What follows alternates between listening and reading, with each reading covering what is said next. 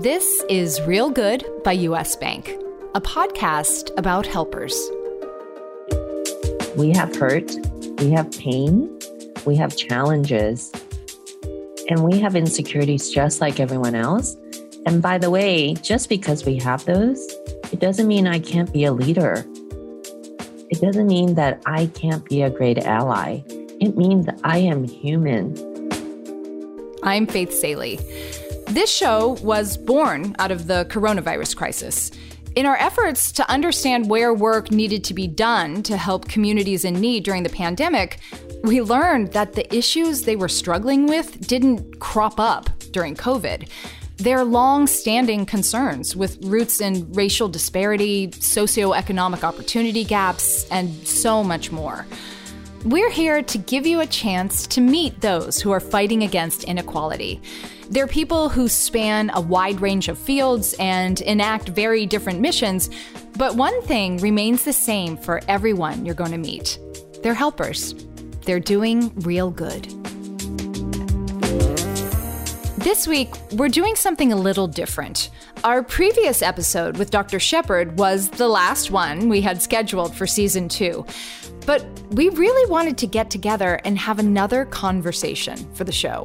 We didn't want to wait until next season because there's so much going on right now that deserves to be talked about. And if we speak with people who understand what's happening in the world today, there's so much we can gain from listening. Today, our guests are Greg Cunningham, whom you've heard in our series, and Anna Mok, the global lead client service partner and Asia Pacific lead at Deloitte. She's also the co founder of Ascend Leadership.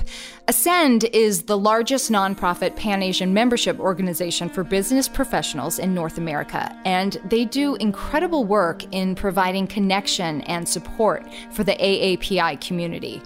Work that's more urgent than ever. The model minority myth has obscured the long standing effects of racism against the AAPI community. And in recent months, we've seen troubling spikes in anti AAPI sentiment. There's a lot of work to be done. Lucky for all of us, people like Anna and Greg are leading the charge.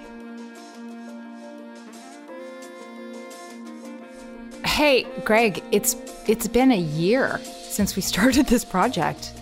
A, a yes. lot can happen in a year. We we began our conversations during the beginning of the COVID nineteen crisis, and now, of course, we're, we're lousy with vaccines. Vaccines are everywhere. It's it's it's truly miraculous. Um, we have yeah. talked for two seasons, and I I wanted to get your thoughts. You know, reflecting on the last year of COVID, what are some of the takeaways that you have as as a human person and as a leader at US Bank?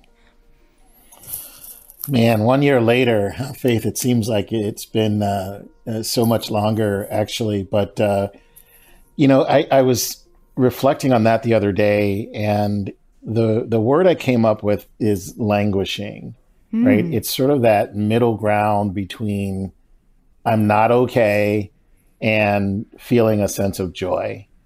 I think most people are sort of in this space of languishing and really, you know, uh, somewhat saddened but hopeful. Yeah. And I think we've got to what I'm searching for and trying to give is a sense of grace and healing so that we can move people, you know, further from this middle of what I what I'm describing as languishing and more towards this sense of joy and hope and um, that's really how I feel. You know, there are days where you know, I, I feel a sense of, um, you know, depression and anxiety. There are days when I have real joy, but I think for the most part, uh, most often I feel this sense of languishing and just a sense of, you know, not really sure what's going to happen or where I should go or, and, uh, but um, I do, I do sense a great deal of optimism and I sense um, a greater sense of grace amongst people happening which is terrific. I'm so grateful that you just listed all those words. Like they're they're they're they're I can feel emotion in the top part of my chest just from hearing the words languishing, um, depression, grace, hope, joy, because that's like the, yeah. all the things. All the things are happening right now yeah. to everybody at once. Yes. And yes, and you know we've yeah. we've spoken about this in past episodes. The fact that you are a leader at U.S. Bank and you express those things with with vulnerability. That's that's really important. So thank you. I think it's critical and I think it helps others and I think it makes me a better leader. And I think it helps my words and my work be more credible and meaningful for people.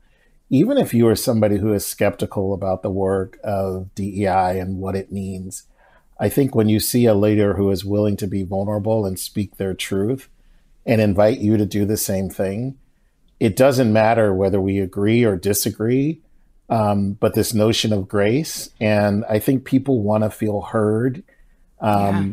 which is different from listening. And yeah. like I try to give people the respect of like really hearing them and really being in the moment when even even people who I fundamentally disagree with, I think we're able to find common ground when they sense I'm really, really hearing them and I'm really focused on what they're saying and that has been hard for me. that has been difficult mm. because I've had some difficult conversations with people who I fundamentally disagree with.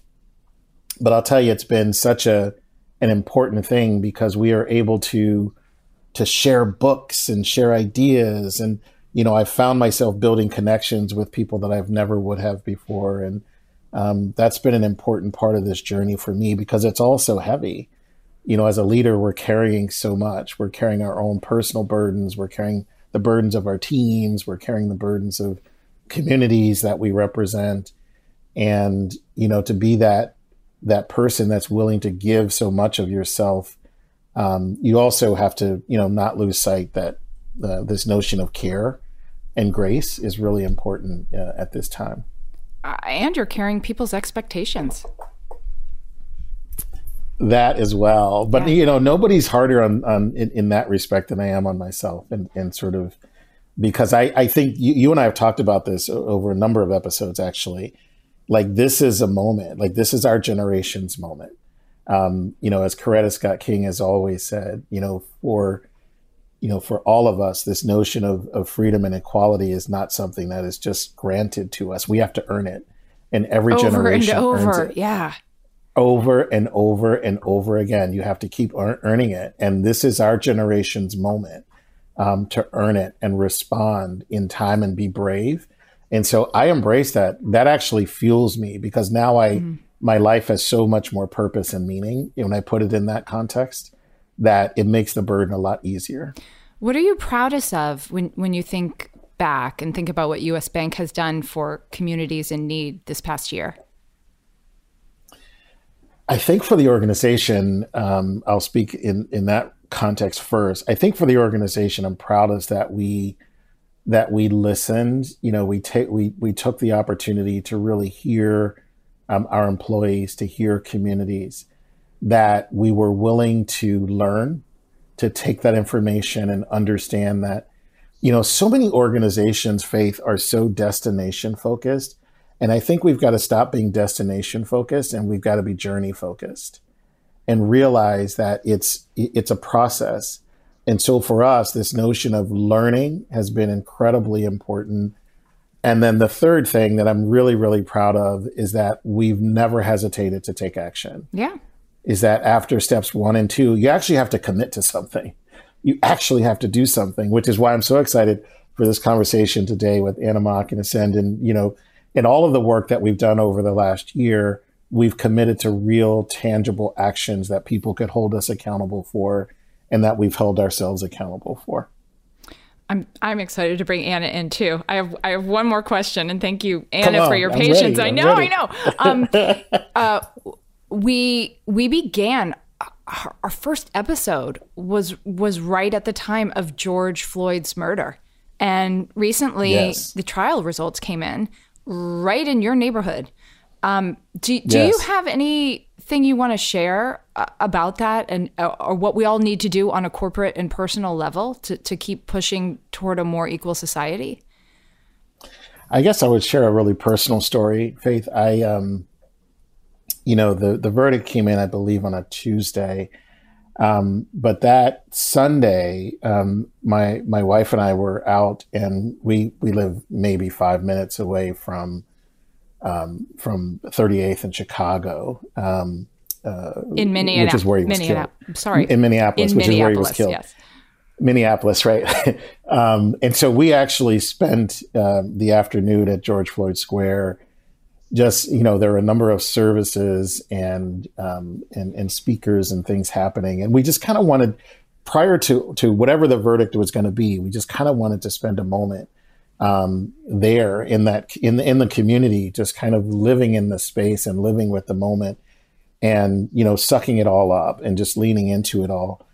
Um, and you know what what has really sort of um, first of all, who would have ever thought that Minneapolis would have been at the center of civil and and you know racial justice issues? And I feel so fortunate to be doing this work at this time in this community. Um, there's some work underway that is um, that is black led, and that's what I think is really different this time there's some work underway called the Alliance of Alliances, which is about how government, business, and community all sort of align around shared priorities to move this entire region forward. The difference, Faith, though, is that it's being Black led. It's this notion of Black centered design. And how do you start with the needs of the community and Black leaders and Black led organizations putting forth an agenda? that is supported by the business community and supported by our elected officials. But that's what's different this time is that it's black led, that it's a long-term commitment. We realize that these disparities have been centuries in the making, so they're not going to go away in 5 years, they're not going to go away in 10 years. So we've got to be in it for the long term. And then the final piece is we have to do it together. We need all communities coming together. We need all organizations coming together we all need to be in this business of collective um, uh, and shared outcomes. And so I'm so hopeful. That's the work that's being done here in Minneapolis. And we got to get you out here. I'd love to have you come to Minneapolis whenever we can. Um, because I'm so excited about the work yes, that is taking place in this community. I, I, think it could be a model for many cities around the country. I just this is a community that is ready, willing, willing, and, and able to respond. So um, we had a prince here we had, we had Prince. Like, how could we not be, you know? I I I would be honored to to record some of that sound and uh, show up fully vaxxed. Um, I got something for you. Season four, I got something oh, for you. Oh, I'm so excited! and by the way, Alliance of Alliances is a new superhero Come movie. On. Yes, there it is. Um, there it is. Uh, Anna Mok, you have been listening and nodding emphatically and very very patient. And Greg and I are both very happy and grateful to ask you to enter the conversation. Thank you for being here. Thank you for inviting me. You are the global lead client partner and Asia Pacific lead at Deloitte, and you are president and chairman of something called Ascend Leadership, right? Did, did, did I check off all the boxes? Yes, you did, Faith. You are so awesome. no, no, no, no. You have all the yes, titles. I just listed them, but you're very kind. Um, and, and and those are lofty and important titles to hold. What exactly does your work entail? Let's start with the with the Deloitte stuff. Global lead client partner and Asia Pacific lead. So for my Deloitte work, I get to spend all my time really working with amazing clients across the world uh, and helping them achieve their business objectives. So I'm the lead partner on some really amazing client accounts.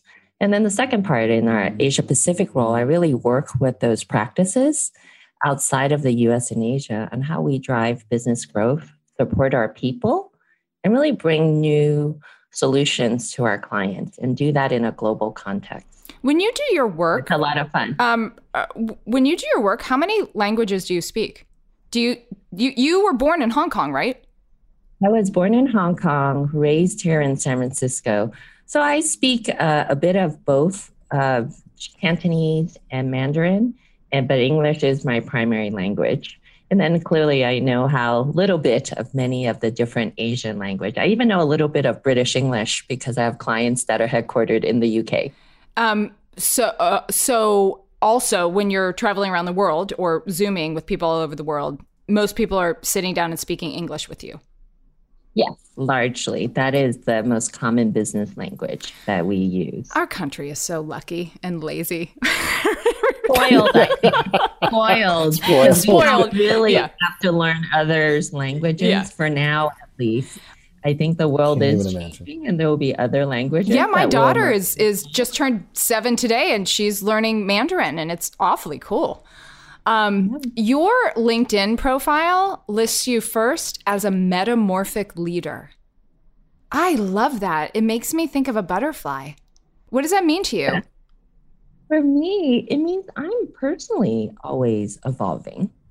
Just like butterflies evolve. I still I think I'm evolving as a leader, but also I when I was trying to come up with what best described myself, I think my goal and ambition is to really help others as a leader evolve and get to their full color and to be able to express all of themselves and all the colors and the complexities and subtleties, just like you would see in a butterfly. That's beautiful. Um, and and you have been doing this kind of work for what at least 20 years. So how A long time. Yeah. So so talking in terms of evolution, how have you what are some of the major changes um, that you've seen in how DEI has been approached during your time? I think uh, a couple of things. One, I think there's just more awareness, right? Especially in the business context of the importance of DE&I. You know, earlier in my career, you know, we would start in companies with these small employee groups. We would talk about it, but really, I would say a few decades ago, the DEI journey was frankly more about women and gender. Hmm. And I've really seen that evolve over the last few decades from a company standpoint. And then I think also over time, us as individuals, we've really recognized this concept of us having, if you want to use the word intersectionality, or you want to use the word that we're not one dimensional. We have many dimensions to our identity. So for myself as an Asian, as a female, as a person who is an immigrant of background and with immigrant parents, and as a mother. So there's so many intersectionalities to our identity, and we bring all of that to work every day. Uh, and we bring all of that to society. I think we have a greater recognition of that as individuals. And in turn, we're actually changing right, how companies engage with us as a workforce, but also as consumers too. Yes, this this sounds like a, a lot of what your what your goal and your mandate is as uh, the president and chairman of Ascend Leadership, right? Which which is a non-profit uh, pan Asian organization for business people in in North America, right? Correct. Um, Yeah, that's our goal to have people really reach their full self and full potential and bring all of that to bear in the organizations they are with. how did you get involved in Ascend?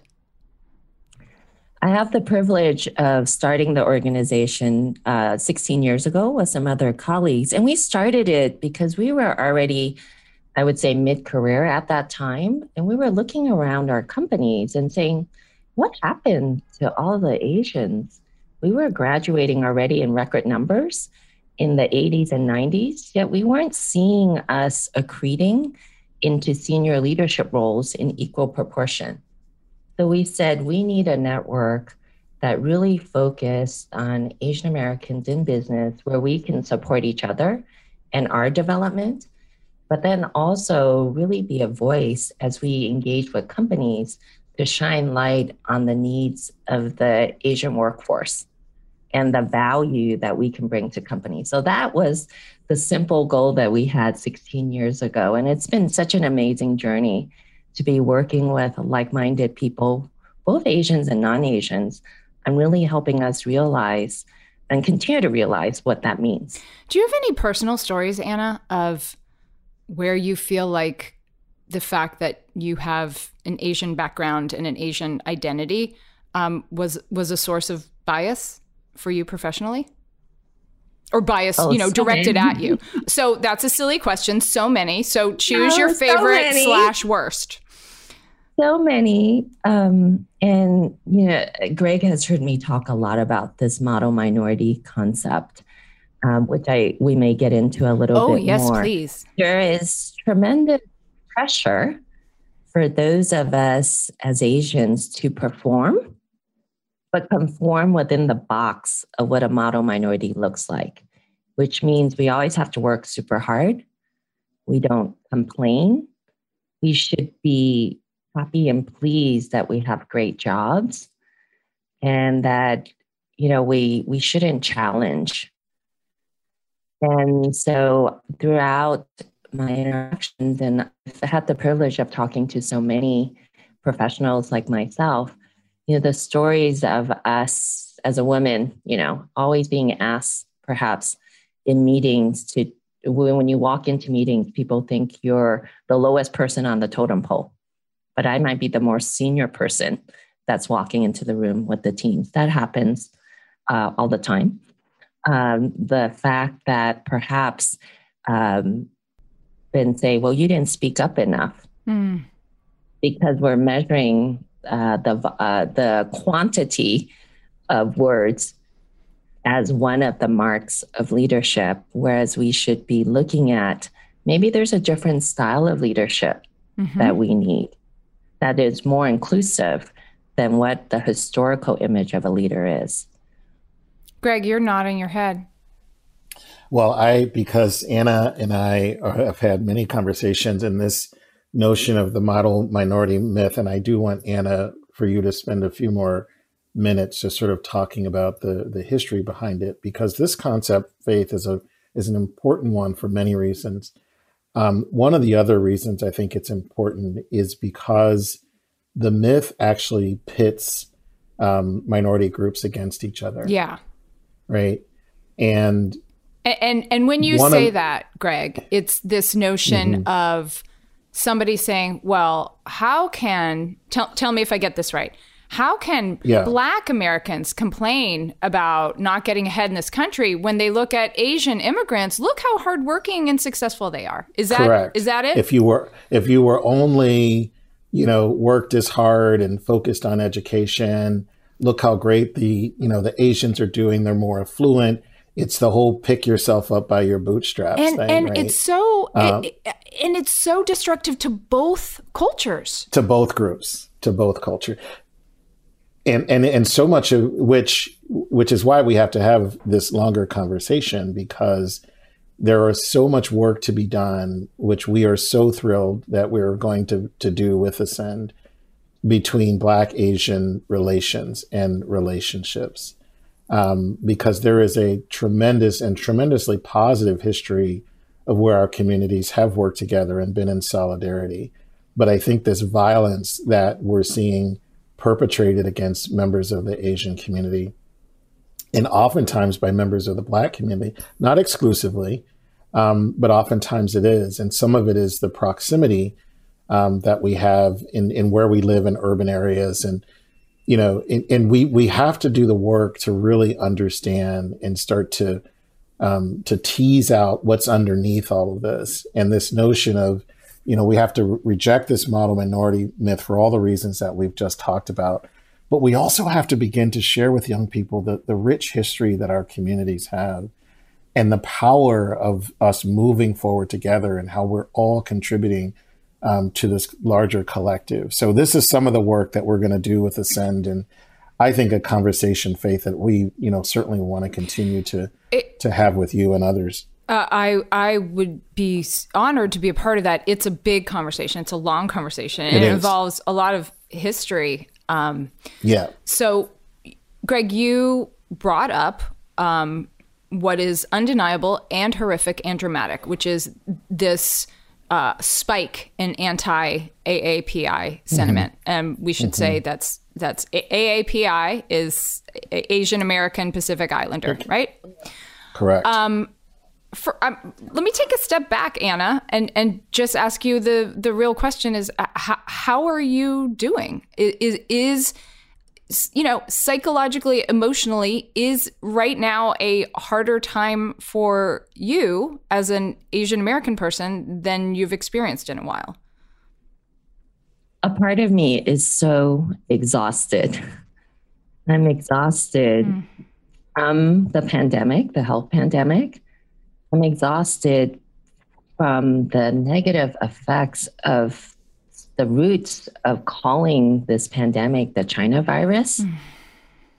I'm exhausted by just the ability or the lack of ability now that my family is vaccinated, that I still have to worry every day about my 88 year old father who only has probably a few more years of independence and exhausted about worrying about him and his well being because he wants to be independent, but we literally are not allowing him to be because we are so worried about his well being. So you and are I'm afraid exhausted. that if your dad goes out alone, he could be attacked because he's Asian? Yes. And you couple that with just how we're afraid for our parents at a particular age to go out because they may fall or they may, you know, lo- lose their way home. So you have all of that. And but on the flip side of that, I don't want to leave with just the exhaustion. I do feel um, to the earlier conversation that Greg said, these are such important moments for us and for me to really find our strength. And in one way, while I'm exhausted by all of that, I, I see this amazing, tremendous opportunity for us to really start making some changes to some of the issues Greg just mentioned, right? Of what is the roots of all this anti Asian hate? It is not as simple as some young people beating up some old people. It's much, much deeper than that. And Greg and I are kindred spirits because we believe in the concept of a journey not the destination. I don't know what will be this destination by the end of when I get to 88. I just know I got to move us forward. I move us forward with the passion and the conviction that we will be able to make it a better place. That's all I know. And I know that, you know, working together, and if we keep the prize of moving forward, that will be better. But I know that I cannot completely erase hundreds of years of history of this nation. I can just make it better going forward.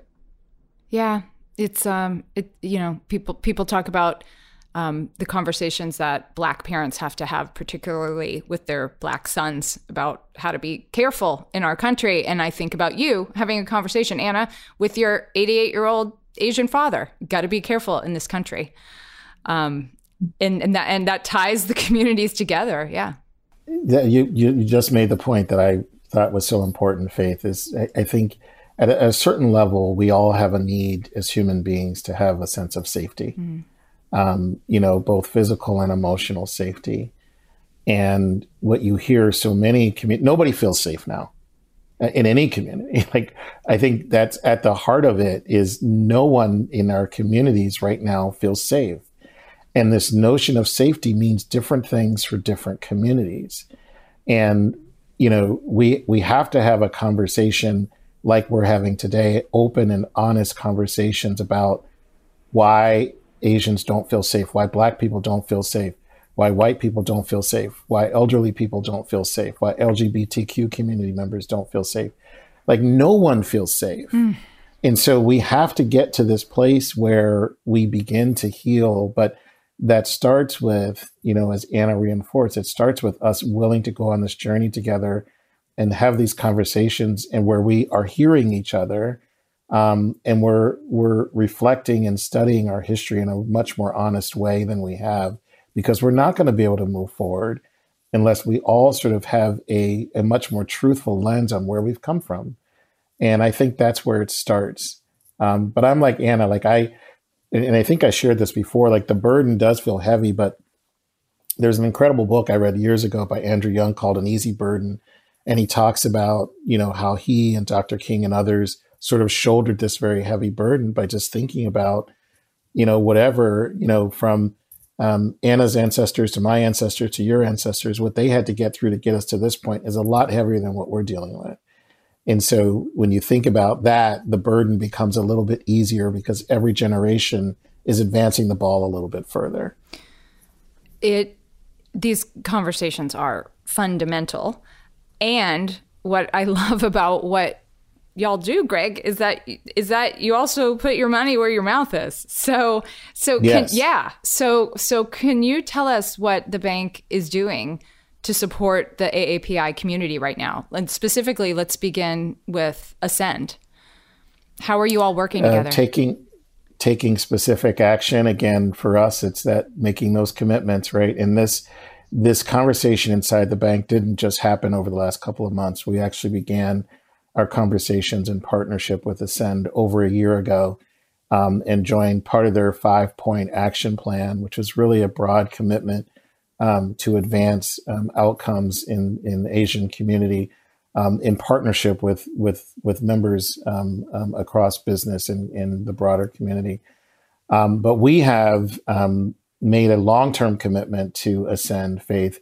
We've made a $500,000 commitment over the next five years to partner with Ascend and to help fund their impact fund um, and really focus on you know some of the issues we talked about today, doing the work of creating broader awareness um, and understanding of the model minority myth, um, to really help with leadership development for our own employees, um, to really begin to address some of those employee issues that um, that Anna talked about in corporate America and third, I really personally, I really want to, and I'm really excited um, to partner with Anna on this work around Black Asian relations and to do that work. I think it's critical for both of our communities. I think it's critical for our larger community. And I think it could really be a model for how we think about this notion of, of solidarity and communities being in solidarity with each other. Um, and so, uh, in addition to that national commitment, we've also made commitments in local communities to support um, uh, efforts um, uh, through Ascend in local communities around the country, about six markets that are important to us around the country. So, both nationally and locally, you know, we are really excited about this partnership in Ascend and what they bring to us to help us learn and help us advance um, our purpose uh, in DEI as well. I think it's really important that you just noted this was all this was all in process and all being thought about before these horrible yeah. attacks against our fellow Americans who happen to be Asian were made so urgent and undeniable. Yes. Um, well, that's why these partnerships are so important, right? Because they help you, you know, you, you know, repeating where I started, which is this notion of listening and learning. And when you have partnerships like Ascend, who you know they know they know this space they know this work far better than we do. And so when we can call on an Anna Mok and call on Ascend over a year ago and say hey you know this covid-19 is being talked about as the chinese virus mm. and what can we do? We don't know what actions to take but they have ideas they have work that they're already doing they're the experts. And so our ability to call on strategic partners like ascend is absolutely essential as we think about, you know, really doing the work that benefits all of our stakeholders in our community. So Anna, can you tell us what happens now? So so you you get the financial support of the bank and what is Ascend going to do with this partnership? Well, first, I want to thank Greg and the US Bank team. I've been so impressed by the thoughtfulness of the conversations we've had as we shaped the partnership. And one of the things I was most impressed about was the fact that the view of I want to do this to support my employees, our US Bank employees, right, and what they can do, but also the community at large. So it's really multifaceted, which I think is so important as a as an approach for companies to take. Right? It is not about giving money to an organization, letting them run with it. It is about us working together and finding what makes the best impact for the workforce and the community at large. So we have been, do- this is not necessarily new work for us, Faith. We've been doing related work, but the support of US Bank is really going to help us accelerate that work and take on with confidence these really tougher issues like the Black Asian allyship and solidarity, like really pushing the needle on more provocative things that really can start moving the needle more. Because again, the issues we are dealing with today across the communities, they're not new, they didn't just happen. These have evolved over time, but we hope that this work will allow us to go deeper in the solution side of making change. Tell me, I, I just heard the word provocative. I like that word. Tell me, tell me what provocative things y'all are going to do. I, I mean, the reason that word stands out to me is that's the best way to bash a model minority myth, right? That that that Asian people need to perform and conform and stay quiet. So, talk to me about provocative action. Well, just even talking, Greg and I last night, we're talking about the recent hate crimes against APIs and the fact, again, there's no true track numbers, but at least the visual images media shows looks like it's largely Blacks against Asians. So we want to dig into that. Is that real or not? And then what is the cause of it? What causes a younger African uh, Black man to go and do that? Is it as simple as say as ignorance or is it something deeper than that? So I want to go into the deeper than that. And I have a personal passion for this because actually my family's first home was in a predominantly Black neighborhood. And Greg has heard me share this story. So I myself was a victim at a very young age of a lot of anti Asian hate perpetrated by Blacks. Oh, wow. By fellow Black students at schools. And it really wasn't until I started studying the history of race that I really understood a little bit deeper on the why. And it wasn't just because, you know, these are bad kids beating up, these are black kids beating up yellow kids. It's not as simple as that. And my concern is that's the image, right? That is what like believes but it is much deeper than that. Um, and so we have to start challenging and going deeper in those conversations. Otherwise, uh, the the effects of the myth and the effects of the wedge that the model minority myth creates is actually going to create a dynamic where all peoples of colors will keep fighting each other. Yeah. And that actually is exactly what the system is set up to do. Correct. the, the system actually is working the yeah. way it was designed to. to the system unknowingly. Yeah. And so yeah. I don't want to be a pawn to anyone. And so that is the work we will start doing. And it is not a one year work, Mm-mm. it is a lifetime of work for all of us. And we better be ready to kind of have the energy to do that work. You had mentioned um, when when we were chatting before we started recording today something about the importance of storytelling with Ascend. Um, and you know, you just really touched on that. Just just your sharing that personal story of your experience growing up.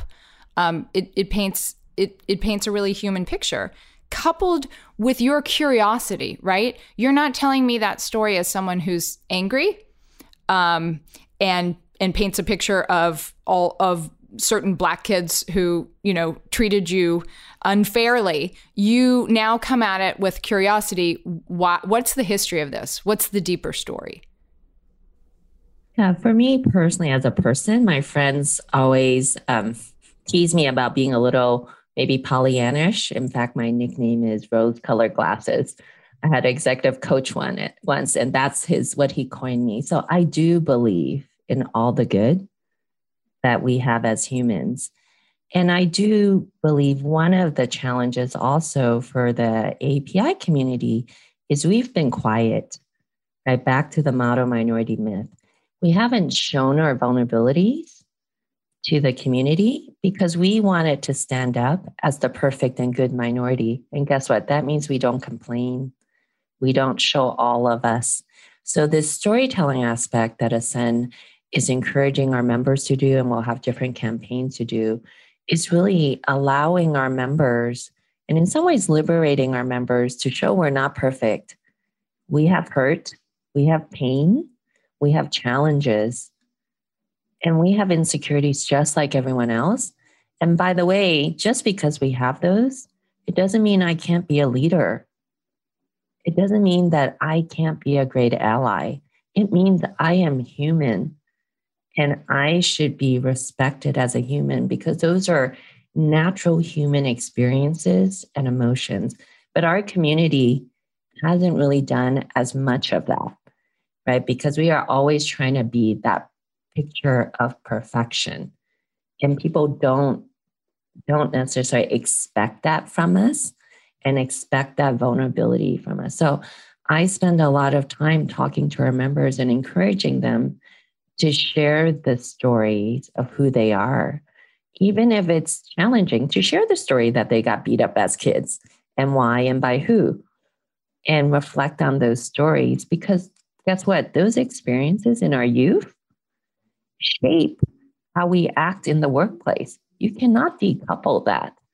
Those are just a set of experiences. It's what we do with those experiences and how we internalize it that makes that is really what I want to get to, right?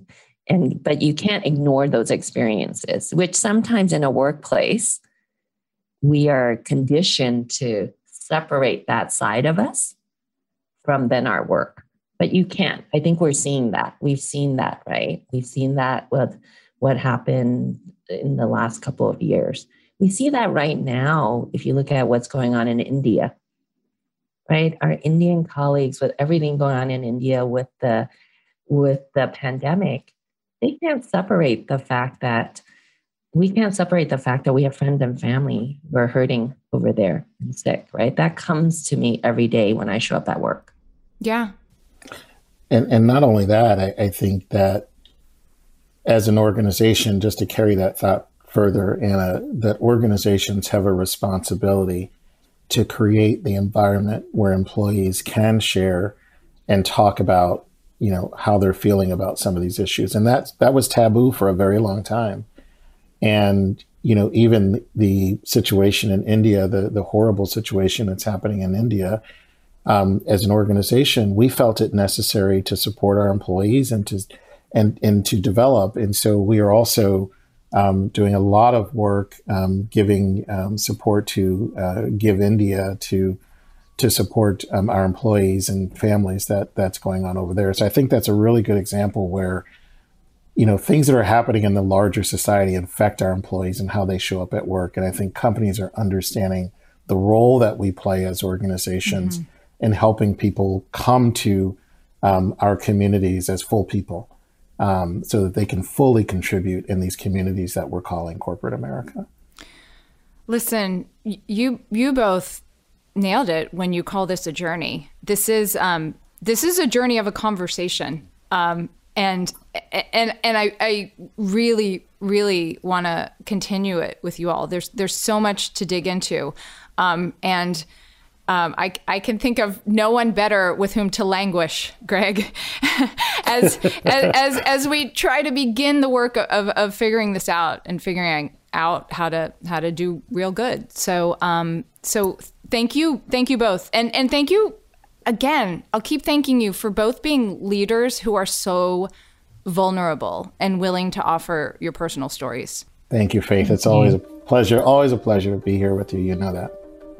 Thank you. And I hope I get invited back into this little house that the two of you have created. Anna, there's no question. No question.